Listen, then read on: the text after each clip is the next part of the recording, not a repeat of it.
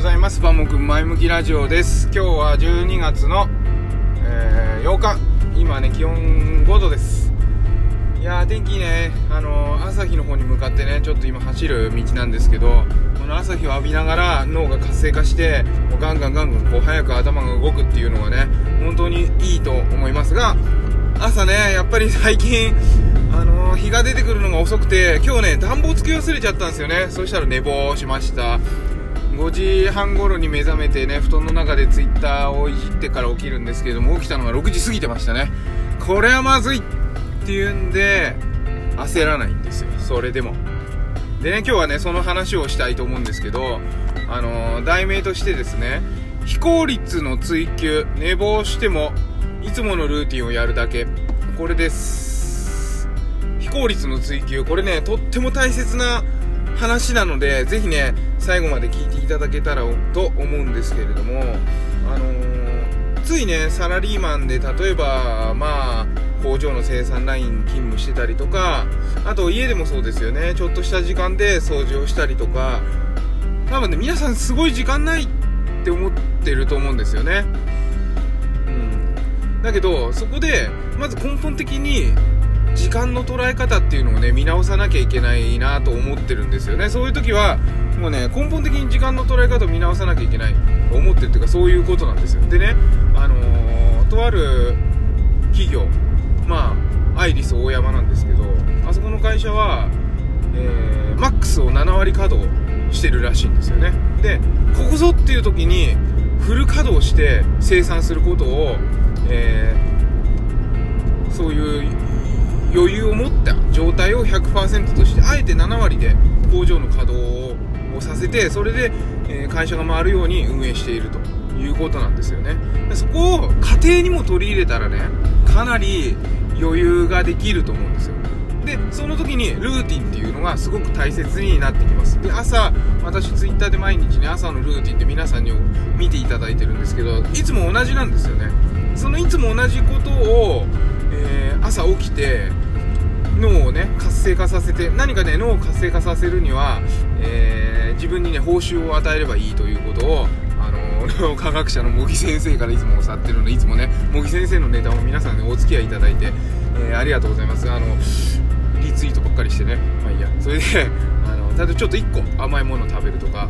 朝一コーヒーの香りを嗅ぎながら、えー、コーヒーを入れてコーヒーを飲むとかね。そういう風に自分の好きなえー、食べ物とか飲み物はいいんでしょうね。それをグッて飲むと脳は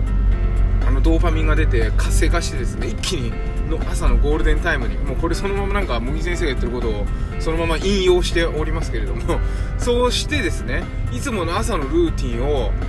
あのー、最高スピードでこなすんですよね。だけど起きる時間とかは遅くしないでください。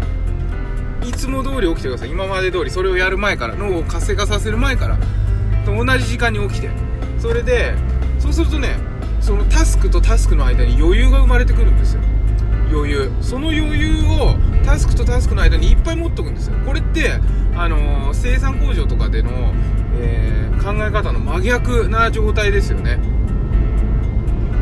そのバッファーをねずっちっちゃいバッファーをいっぱい持っとくんですそうすると今回の私のようにね、あのー、ちょっと寝坊しても30分ぐらい寝坊してもそこのバッファで補えちゃうんですよね。だからこうしていつもと同じ時間に会社に出たりすることができる。でさらにその先通勤でもね何かしらのバッファがあった方がいいと思います。私は通勤通勤ってさあの特に車通勤の人はとっても危ないのでね、あのー、慌てていくっていうのはとっても危ないので心の安定のためにもね通勤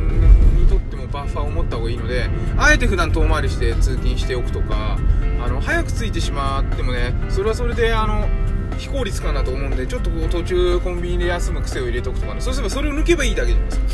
私の場合はあのラジオ配信するためにコンビニで休むっていうのはこれ抜けないことなんでしょうがないんですがその後に高速道路で行くっていうね手段があります。1区間だけ乗るとですねこれがね20分ぐらいの短縮になるんですよね。これでかいでしょ。なんかねこういったバッファ持てるといいと思いますそういうバッファを